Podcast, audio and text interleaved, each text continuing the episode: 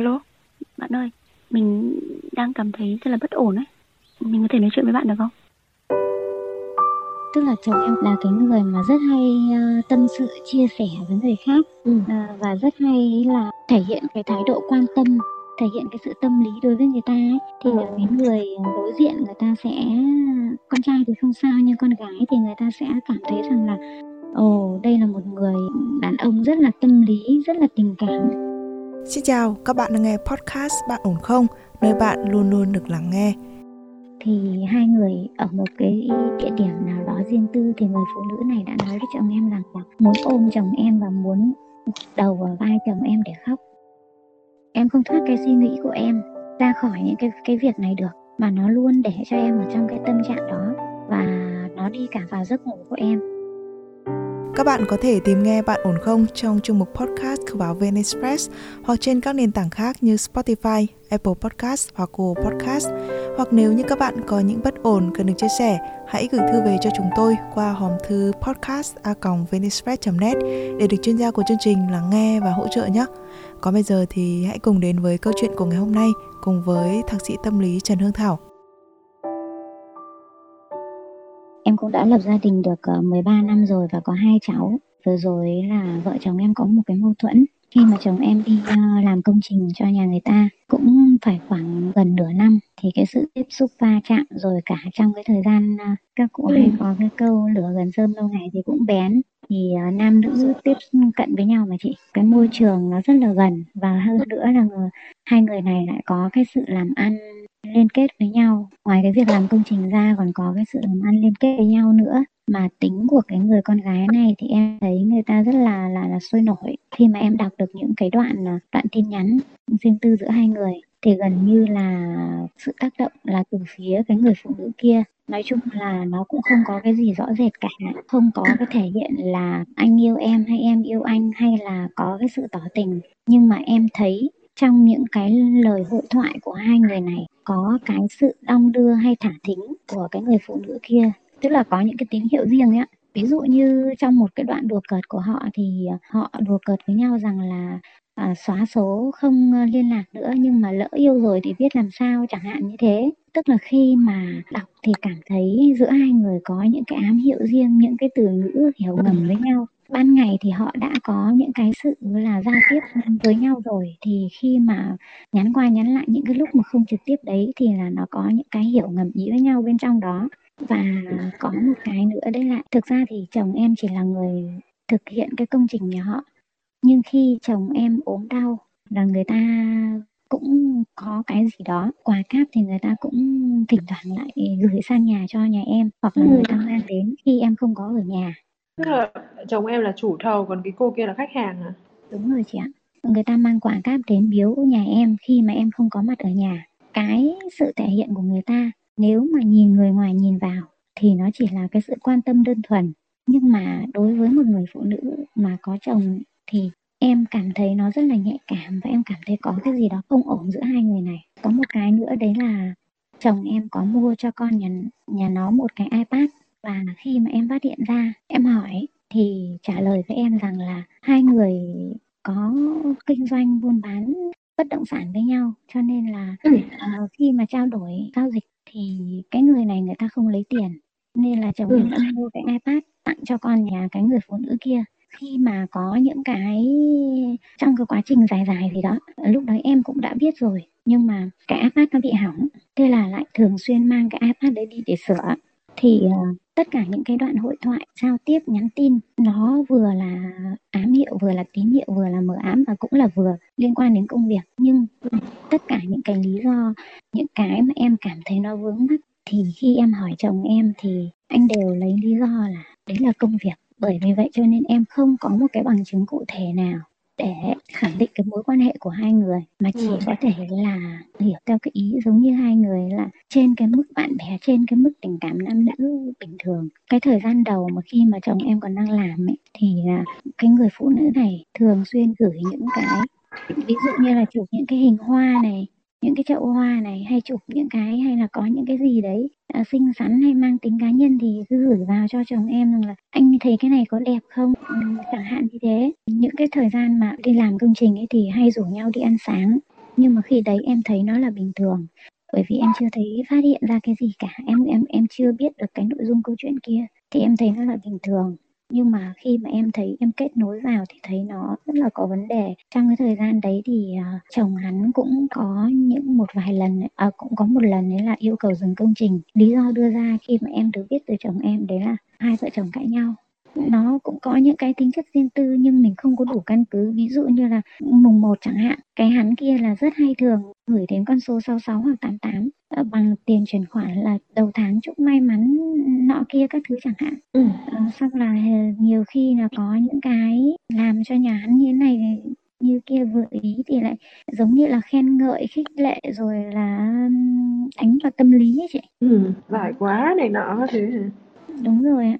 Nó không có cái gì rõ ràng cả. Tất cả mọi thứ nó đều liên quan đến công việc. Nhưng mà em cảm thấy cái mối quan hệ nó vẫn có một cái gì đấy nó uẩn khúc ở đằng sau. Khi mà em có nói chuyện với chồng em thì chồng em khẳng định đấy chỉ là mối quan hệ trên công việc. Không có vướng mắc gì về chuyện tình cảm? Khi, nhưng khi em em yêu cầu rằng là tất cả mọi chuyện dừng lại. Nếu như mà vì em thì sau khi công trình đã hoàn thiện rồi thì là tất cả mọi chuyện dừng lại và không có liên lạc với người này nữa. Nhưng mà chúng em còn nói rằng là đấy là cái mối quan hệ xã hội trên công việc, là cái ngoại giao ở ngoài xã hội. Cái việc mà em yêu cầu đấy là không thể làm được và anh ấy cho rằng là những cái mà em nhìn nhận nó chỉ là cái sự ngộ nhận của bản thân em. Từ cái cảm xúc của em nó đẩy lên thôi chứ còn thực tế câu chuyện nó không có một cái vấn đề gì cả.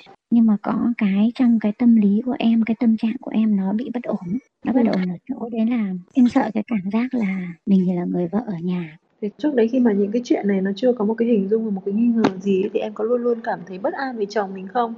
Và em có đi làm gì không? Nó cũng có một cái mặt tâm lý lo sợ đấy là nó đã xảy ra cái hiện tượng này một lần rồi Ừ.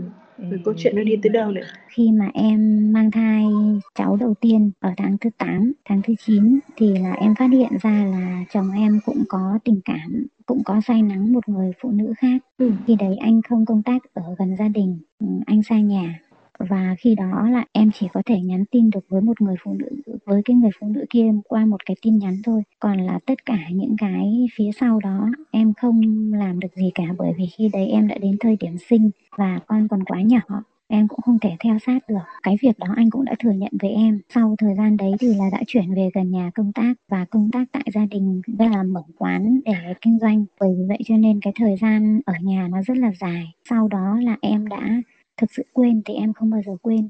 Nhưng mà em gạt bỏ cái chuyện ấy đi và để nó lắng xuống thì cái thời gian đấy không có vấn đề gì nữa cả. Nói chung nếu mà nói về mặt tình cảm thì hai vợ chồng rất là tình cảm, rất là yêu nhau. Bởi vì bọn em đã xa nhau 6 năm, chồng em đi lao động ở nước ngoài. Sau đó em thì vào miền Nam công tác và hai đứa gần như là xa nhau trong bằng đấy năm. Nhưng sau đấy vẫn quay về, vẫn giữ liên lạc và vẫn quay về để lập gia đình với nhau khi đó là kinh doanh xong thì có điều kiện là bắt đầu chồng em quay ra là đóng cái cửa hàng và quay ra kinh doanh buôn bán ở bên ngoài. Và có tiếp xúc với lại bên ngoài và có tiếp xúc với cái người phụ nữ đó. Thì bắt đầu là có những cái hiện tượng ấy là giống như là giao tiếp nhiều ấy chị. Có những cái mà có không gian riêng rồi những cái tiếp xúc riêng tư với nhau rồi chuyện này khác ấy. Có những cái cơ hội riêng ấy cũng một phần từ cái câu chuyện này. Sau đó là em nhớ tới cái câu chuyện trước, thì em bắt đầu cảm thấy là mình lo lắng và mình có cái gì đó là cảm thấy mất cái niềm tin ở chồng. Em luôn trong cái tâm trạng đấy là bị chồng lừa dối. Tức là một mặt thì vẫn về với gia đình và với vợ con, nhưng mà mặt khác thì lại vẫn có cái gì đó âm thầm và vẫn có cái tình cảm riêng tư gì đó với cái người phụ nữ kia. Hai người vẫn có gia đình thì là nó có cái sự ngầm hiểu với nhau ở cái dạng như là tâm sự, chia sẻ, hoặc là có những cái gì đấy riêng tư nói chuyện với nhau. Tại vì em có cái sự khẳng định này là một lần khi mà em nói chuyện với chồng. Anh có nói rằng là khi mà cái người phụ nữ này cãi nhau với chồng, thì hai người ở một cái địa điểm nào đó riêng tư, thì người phụ nữ này đã nói với chồng em rằng là muốn ôm chồng em và muốn đầu vào vai chồng em để khóc. Nói chung khi mà em nói chuyện thì chồng em cũng không giấu em cái gì cả thì em nói rằng vậy thì anh có tạo cơ hội cho người ta không lúc đầu thì chồng em không nói năng gì cả nhưng về sau khi mà hai vợ chồng mâu thuẫn và nói nhiều quá nhắc đi nhắc lại những cái câu chuyện này nhiều quá thì là chồng em nói rằng là anh không tạo điều kiện cho người ta tức là chồng em là cái người mà rất hay uh, tâm sự chia sẻ với người khác ừ. uh, và rất hay là thể hiện cái thái độ quan tâm thể hiện cái sự tâm lý đối với người ta ấy, thì ừ. cái người đối diện người ta sẽ con trai thì không sao nhưng con gái thì người ta sẽ cảm thấy rằng là ồ đây là một người đàn ông rất là tâm lý rất là tình cảm hiểu tâm lý của một người phụ nữ và rất là hay chia sẻ. Vợ chồng em nếu như có vướng mắc gì thì cũng rất hay nói chuyện chứ không bao giờ có cái kiểu như là vợ chồng đánh chửi nhau cãi nhau lộn bậy lên hay là to tiếng mà hai vợ chồng nói chuyện theo ở phương diện tức là tâm sự. Ờ, nên là em hiểu một phần nào em hiểu về cái tính cách của chồng em. Chỉ có là ví dụ như như đợt này uh, hai vợ chồng căng thẳng quá thì là to tiếng với nhau thôi. Chứ chưa bao giờ có cái thái độ là thiếu tôn trọng đối với đối phương là gọi là mày tao chỉ tớ hay là thể hiện cái sự hung hăng của người chồng. Ừ công việc của mình thì nó có đòi hỏi mình phải tập trung nhiều không hay thế nào Thực ra thì ờ, công việc của em thì rất là bận rộn nhưng mà nó không thể tạo áp lực cho em được. Chủ yếu là áp lực trong cái chuyện mâu thuẫn vợ chồng thôi. Tức là công việc của em vẫn ổn gì đúng không?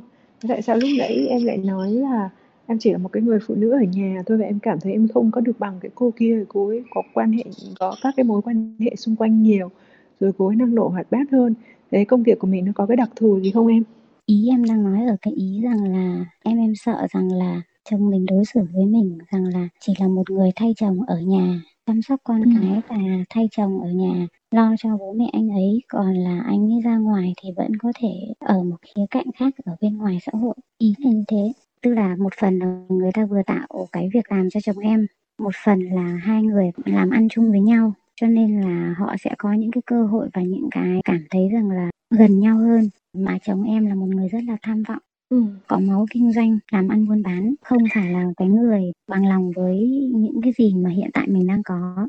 Vậy cho nên là khi mà tiếp xúc với những cái người như thế thì em nghĩ rằng là vợ sẽ bị lãng quên ấy. Em không thoát cái suy nghĩ của em ra khỏi những cái cái việc này được mà nó luôn để cho em ở trong cái tâm trạng đó và nó đi cả vào giấc ngủ của em. Và thứ hai nữa đấy là cái mối liên hệ giữa hai người cứ thường xuyên liên lạc với nhau như thế, thật sự là làm em cảm thấy em bị bất an. Nhiều lúc em không biết phải làm gì cả em cũng không thể nào tìm được một người nào đó để em chia sẻ. Mà em có chia sẻ với người ta thì cũng là cái sự chia sẻ của em với người ta đó. Chứ còn cái tác động chính ở chồng em thì em không biết là nó tác động ăn thua gì hay không. Về thực tế thì bây giờ anh nói với em rằng là anh chỉ chú nhắm đến gia đình, tình cảm với những người khác, phụ nữ khác hoàn toàn không có và phủ nhận với cái cô đó thì đúng không? Cái ám ảnh này của em thì nó cũng đúng thôi tại vì là một lần mình đã từng gặp phải cái trường hợp như thế này rồi. Nó giống như con chim sợ cành cong ấy, luôn luôn sẽ đề phòng. Thế nhưng mà em đã có một cách xử lý nó rất là tốt. Đấy là hai vợ chồng đóng cửa bảo nhau và không có nhắc không có để cho những người ngoài quá nhiều người ngoài biết cái chuyện này. Bởi vì thật ra là một cái câu chuyện ấy đôi khi là nó có thể giải quyết được và nó có thể cho qua được nó có thể trôi đi và nó có thể quay trở lại êm đẹp được nếu như không có người ngoài biết. Có người ngoài biết ấy, thì nó giống như là một cái việc mà bé nó sẽ bị xé ra to và người ta sẽ chằm chằm nhìn vào để xem là à xem chúng mày giải quyết như thế nào. Và đôi khi cái quyết định của mình sẽ bị ảnh hưởng bởi quyết định của những người ở bên ngoài. Cho nên là em và chồng em đang giải quyết cái chuyện này trong nội bộ gia đình là một cái việc làm rất là đúng. Bởi vì nó chưa có cái gì quá rõ ràng và nó cũng chưa có cái gì mà quá gay gắt cả. Thế nhưng mà đồng thời cái việc này nó lại gây cho em những cái áp lực. Em cảm thấy không được chia sẻ em cảm thấy không không có thể ra quyết định được. Bởi vì nếu như mà trong cái lúc mà mình không ra quyết định được mà mình nghe người này người kia nói ấy, thì bắt đầu mình cảm thấy là à có thể là cái quyết định A này đúng này hoặc là cái quyết định B này nó hợp với ý tôi này trong lòng tôi nghĩ như vậy đấy, nhưng mà tôi không có rõ ràng được cái ý nghĩ của tôi. Cho nên khi nghe cái người này góp ý, tự nhiên tôi lại sáng ra. Thế nhưng mà bây giờ nhé mình quay lại cái câu chuyện của hai vợ chồng em nhé là theo cái tình tiết mà chúng mình vừa trao đổi với nhau ấy, tức là hai vợ chồng đã từng nói chuyện với nhau về việc này rồi và anh ấy kiên quyết phủ nhận.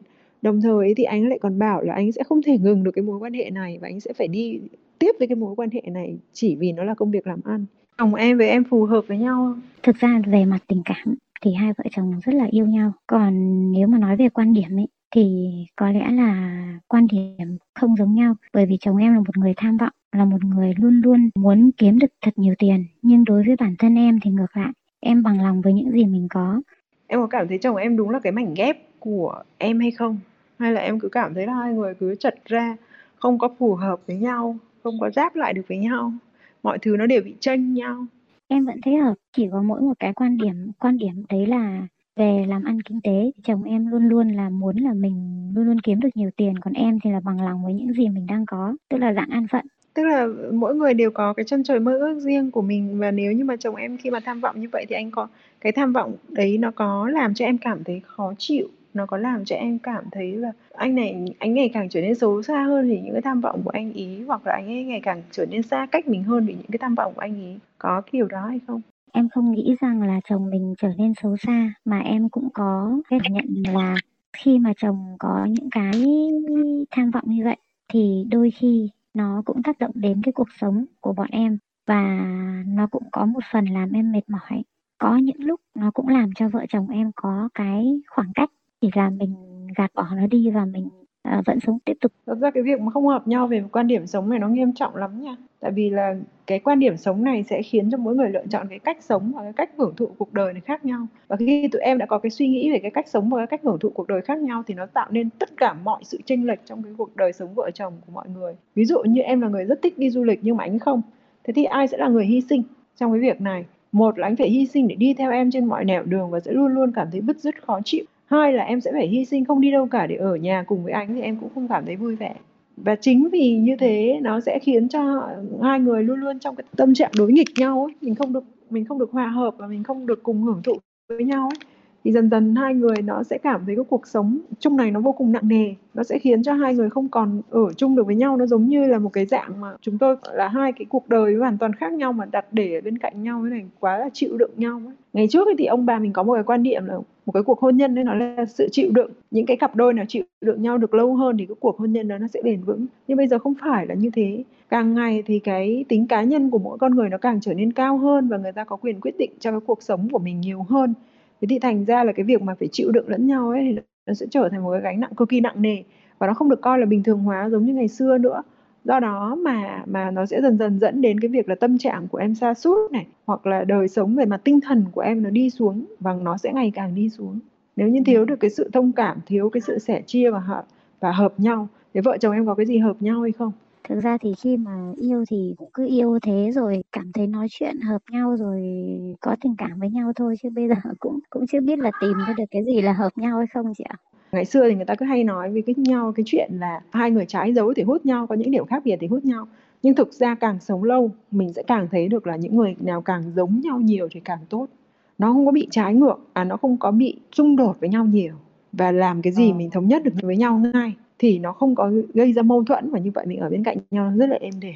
Và hai người cùng vui với một cái thứ gì đó cùng ghét một cái thứ gì đó. Mình có thể nói về một cái điều này một cách rất thích thú cùng nhau hoặc là mình cùng nói xấu một cái gì đó cùng với nhau. Nó vui lắm em ạ. Thì bây giờ là tất cả những cái điều đó nó sẽ giải tỏa được được rất nhiều thứ. Thế nhưng mà bây giờ khi mà hỏi về điểm chung giữa hai vợ chồng mình thì có gì không? Để mà cuối cùng cái người đàn ông của mình nhá bây giờ em tự kỷ ám thị là anh đã đi tìm điểm chung ở chỗ khác. Thì chúng ta hỏi là cái điểm chung của hai vợ chồng em rất yếu và rất ít. Đó dẫn tới cái việc là khi không có điểm chung như vậy tôi sợ anh đi tìm điểm chung ở chỗ khác. Mình có không nè? Trong cái sinh hoạt hàng ngày em cũng cũng thấy là cũng hai vợ chồng cũng có những cái điểm chung nhưng cũng có những cái điểm khác biệt. Đấy là ví dụ như đối với ừ. anh em thì em hay xuề xòa hơn. Tức là em hay đơn giản em hay đơn giản hơn nhất là về cái cách ăn mặc.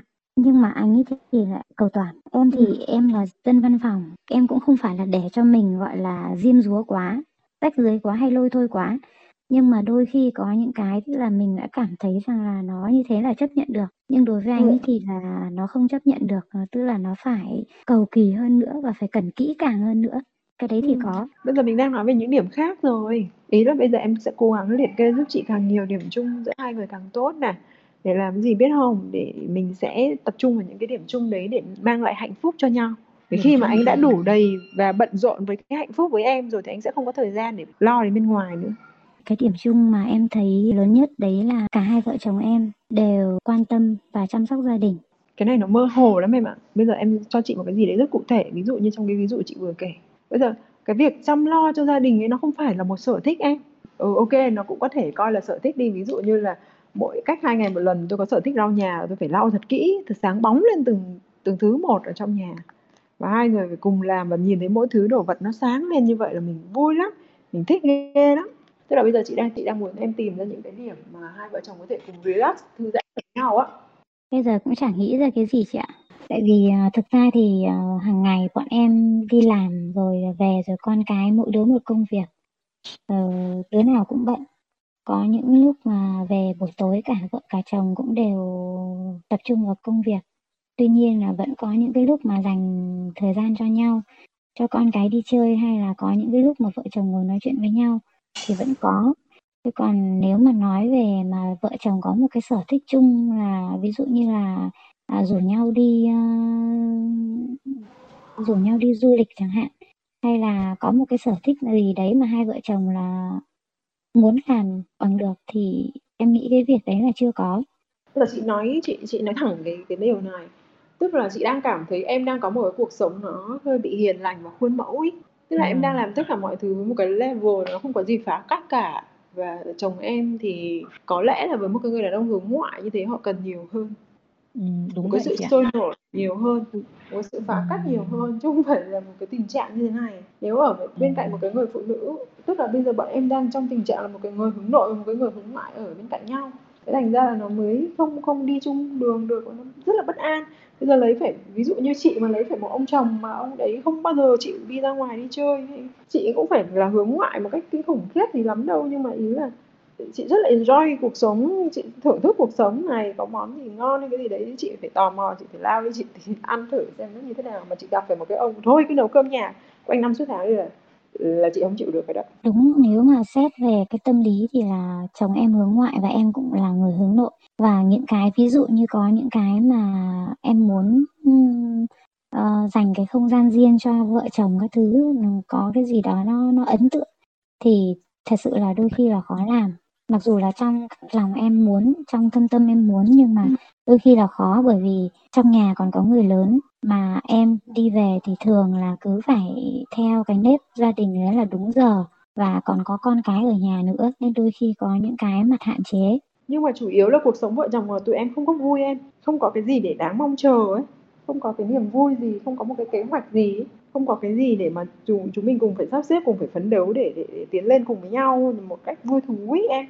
Nếu như mà mình nói đơn cử như là mình phải đối diện với một cái cuộc đời mà mình thấy nó bất định như thế thì thì, thì mình có vui nổi không? Có có có thích ở trong cái cuộc đời ấy nổi không? Luôn luôn trong một cái trạng thái là ừ về nhà tôi sẽ gặp một cái người mà họ sẽ một là im lặng hai là nói nhỏ và nói ờ, và và mặc dù họ không mệt nha nhưng họ luôn luôn tạo cho tôi một cái cảm giác là mệt mỏi ấy, thiếu sức sống ấy bé. Thì, thì khi đó anh ấy sẽ ui tôi chết rồi. Mình phải đi tìm một cái sức sống ở một cái chỗ khác hoặc là nếu không có như thế thì thì anh ấy cũng sẽ tức là con người mình ấy là một một chuỗi những cái phản xạ khi mà em gây ra một cái điều gì đấy với người khác thì họ sẽ đáp lại với em như thế. Thế thì bây giờ ấy, khi mà em đã tạo ra được một cái cảm giác về cái sự mệt mỏi về cái sự uể oải trong đời sống rồi thì chắc chắn là cái anh này anh cũng sẽ đáp lại với em như thế thôi chứ chả có người đàn ông nào vợ thấy xìu xìu ẻn ẻn và tự nhiên cái mình lao vào như một con lốc và mình sôi nổi như ngọn lửa không có người đàn ông nào làm được chuyện đó hết em. Mà nếu có thì anh cũng sẽ làm được một hai lần. Và nếu như em không có một cái phản ứng tích cực nào cả đáp trả lại ấy, thì anh sẽ đáp lại em với một cái trạng thái nước nguội y như bây giờ. Một cái ấm nước sôi mà pha vào ấm nước nguội thì em tưởng tượng đi, nó sẽ sôi tiếp hay là nó nguội đi. Và do mình bị thiếu cái sự háo hức với cái đời sống này, chị không nói là đến chuyện là đối với chồng mình mà đối với tất cả những cái vấn đề xung quanh em có một cái sự háo hức. Thì em có một cái cái sức hút lạ kỳ lắm. Tức là em vui với mọi thứ xung quanh này, em sẽ tạo ra được những, tại vì em em thích cái điều đó và em muốn cái điều đó cho nên em sẽ cuốn người khác vào cùng với mình còn nếu chính bản thân em cũng có hứng thú với cuộc sống thôi sống tạm bỡ cho qua ngày cho xong đi thì tất cả những người xung quanh họ cũng sẽ thấy là ở ừ, ở chỗ này không có vui. Vậy thì tôi đi tìm niềm vui ở chỗ khác. Nhưng mà bây giờ cái cái quan trọng này này là vì á em nói với chị là cái cuộc sống ờ, công sở của em cái cái công việc của em nó cũng tương đối là bận rộn và khiến em phải tập trung rất là nhiều cái tâm trí. Nhưng mà em vẫn có cái tâm trí để mà em tập trung vào những chuyện tiêu cực. Đấy là à xem xem chồng mình thế nào chồng mình có cái mối quan hệ đáng nghi hay không thực ra cái trực quan của người phụ nữ nó rất tốt nó có thể có được những cái sự nắm bắt tín hiệu vô cùng chính xác. Thế nhưng mà đôi khi cái sự nhạy bén quá của mình ấy, nó cũng sẽ đẩy cái vấn đề đi xa em. Đầu tiên có thể là cái người đàn ông này họ không định đi xa đến mức độ như thế đâu nhưng tại vì cô nghi ngờ tôi tại vì cô cứ nghi như vậy hả? Cô làm cho tôi cảm thấy khó chịu và bực bội thế thì tôi sẽ làm cho cô biết mặt. Tôi sẽ biến cái điều cô đang nghi ngờ thành điều sự thật đó cho nên bây giờ ấy bây giờ em có hai lựa chọn. Thứ nhất là giả vờ mù câm điếc tức là tôi không biết chuyện đó có xảy ra và tôi chỉ nhìn vào cái việc là anh ấy về nhà và anh rất tốt với mấy mẹ con thôi. Điện thoại có để trước mặt tôi tôi cũng không thèm đọc luôn. Thế thì mắt không thấy thì tim không đau. Đấy là cái lựa chọn thứ nhất của em. Cái lựa chọn thứ hai ấy, là em phải phanh phui ra làm đến cùng. Và nếu như anh ấy cảm thấy đặt lên bàn cân hai cái người phụ nữ này tôi coi trọng cô này hơn thì tôi sẽ làm theo tất cả những cái gì cô ấy muốn. Nhưng mà nó chỉ được một thời gian thôi nha. Chứ không phải là em cứ bắt anh ấy như thế suốt cả cuộc đời và em cứ đeo mang cái chuyện là ừ anh không được lại gần bất kỳ một người phụ nữ nào suốt cả cuộc đời, cái đó khó. Tại vì có những cái lúc mà ừ người ta cũng phải đi làm việc, đi này đi kia thì sẽ gặp người A, người B, người C. Không phải là cái cô vừa rồi thì cũng sẽ là một cái cô nào đấy khác và ch- và chưa chắc là người ta đã có tình ý gì, nhưng người ta sẽ gặp phụ nữ. Ở trong cuộc đời ai cũng sẽ gặp phải người gặp phải người này, gặp người kia. Thì tôi sẽ kiên quyết để cho anh cảm thấy là tôi phải là một cái lựa sự sự lựa chọn cuối cùng. Và nếu như mà anh ấy cảm thấy là bên kia nặng hơn và cảm thấy là tôi sống với người phụ nữ này cũng chả vui vẻ gì chả cần phải chọn cái cô này làm cái gì cả. Kể cả có con rồi hay là có gia đình rồi thì nó cũng là một cái vấn đề rất nhẹ thôi tôi quan trọng bản thân của tôi hơn. Thì hai vợ chồng em chia tay. Và chị tin là với cái người, người một cái người đàn ông đã trưởng thành như vậy thì anh ấy sẽ biết cái bên nào nặng bên nào nhẹ. Tức là bây giờ ấy cái lòng nghi ngờ của mình thì vẫn có tại vì ngày xưa mình đã từng gặp phải một cái trường hợp như vậy rồi. Thế nhưng mà bây giờ nhá tại vì em luôn luôn nói với chị là tất cả mọi thứ nó đều chưa có gì chắc chắn cả thì em phải là cái người mà phải tìm hiểu được xem xem là à với cái vấn đề này ấy, thì như thế nào mới đáng để nghi ngờ. Còn nếu không á nếu nó chỉ là đang là trạng thái bình thường thôi và rõ ràng là cô kia tấn công chồng tôi nhưng chồng tôi ông ấy chưa có đáp lại thì bây giờ tôi sẽ giữ chân ông ấy bằng cách nào? Tức là mình phải xác định được rất rõ ràng như thế thì mình sẽ có giải pháp. Thế còn hiện tại em đang ở trong cái mớ mông lung nghi ngờ mà có khi là nghi ngờ sai thì em sẽ không có giải pháp gì cả bởi vì em, bản thân em còn chưa chắc chắn về về về về mặt nguyên nhân thì mình sẽ không có giải pháp. Còn bây giờ nếu như mà ông chồng tôi đúng là có quan hệ với cô ấy, thì tôi sẽ có một cái cách giải pháp khác. Rõ ràng là trong cái câu chuyện này mình đang bị thiếu rất là nhiều cái thứ được gọi là căn cứ đúng. Em phải làm thám tử cho nó xác đáng một khi tôi đã chăm chú vào vấn đề này, đúng không? Thì tôi phải đi đến cùng. Phải điều tra cho nó ra ngô, ra khoai, không có phải khơi khơi nói là em cảm thấy như thế, em nghi như thế anh bây giờ mình không cần thiết phải làm cái vấn đề ấy nữa và cũng đừng có nói chuyện nhiều. Bởi vì nói chuyện nhiều nó chỉ mang lại một thứ gì em biết không? Chán nản và không muốn nghe nữa. Chỉ muốn ngừng ngay cuộc nói chuyện với người này mà nếu như người này có ý định nói chuyện tôi sẽ phải tìm cách để dập tắt ngay cái điều người này nói. Và dần dần nó sẽ dẫn tới một cái việc là tôi chán cái giao tiếp với cái người này một cách vô cùng. Cho nên tất cả những câu chuyện chúng ta nói với nhau cần là những câu chuyện vui hoặc có kết quả. Thì cái đời sống vợ chồng hoặc là cái giao tiếp vợ chồng nó mới trở nên hiệu quả nó mới làm cho mình cảm thấy ừ cái người này xuất hiện trong cuộc đời của mình cần thiết đấy, vui đấy. Mình muốn đi với họ suốt cuộc đời đấy. Chứ không phải là những cơn dằn vật dày vò cấu xé nhau, oán trách lẫn nhau. Tại sao tôi phải ở với một cái người mà luôn luôn làm cho tôi cảm thấy căng thẳng, làm cho tôi cảm thấy không vui? Thế thì không có một cái người nào mà có thể chăm sóc cảm xúc của mình tốt bằng chính bản thân mình em mình chờ đợi cái sự chăm sóc về mặt cảm xúc của người khác là một sự thụ động. Nhưng mình tự chăm sóc cảm xúc của mình nó là một sự chủ động và cái sự chủ động thì bao giờ nó cũng dễ hơn là một cái sự thụ động em. Bởi vì khi mình chờ người khác đem lại cái điều gì đó cho mình thì kết quả có thể là có hoặc không. Còn khi mình chủ động tìm cái niềm vui cho mình thì kết quả luôn luôn là có. Ừ, vâng. Cảm ơn em và cảm ơn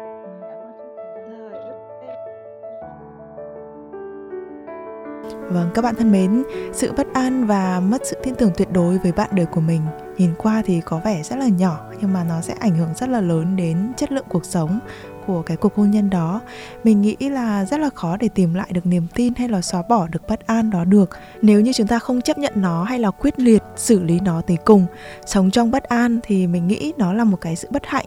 Và mình mong chúng ta có thể nhận thức được điều đó sớm để chủ động tìm cách giải quyết và các bạn thính giả thân mến nếu như bạn có những bất ổn, những khúc mắc không thể chia sẻ cùng ai, bạn có thể gửi thư về cho chúng tôi qua hòm thư podcast net để được chuyên gia của chương trình lắng nghe và hỗ trợ nhé.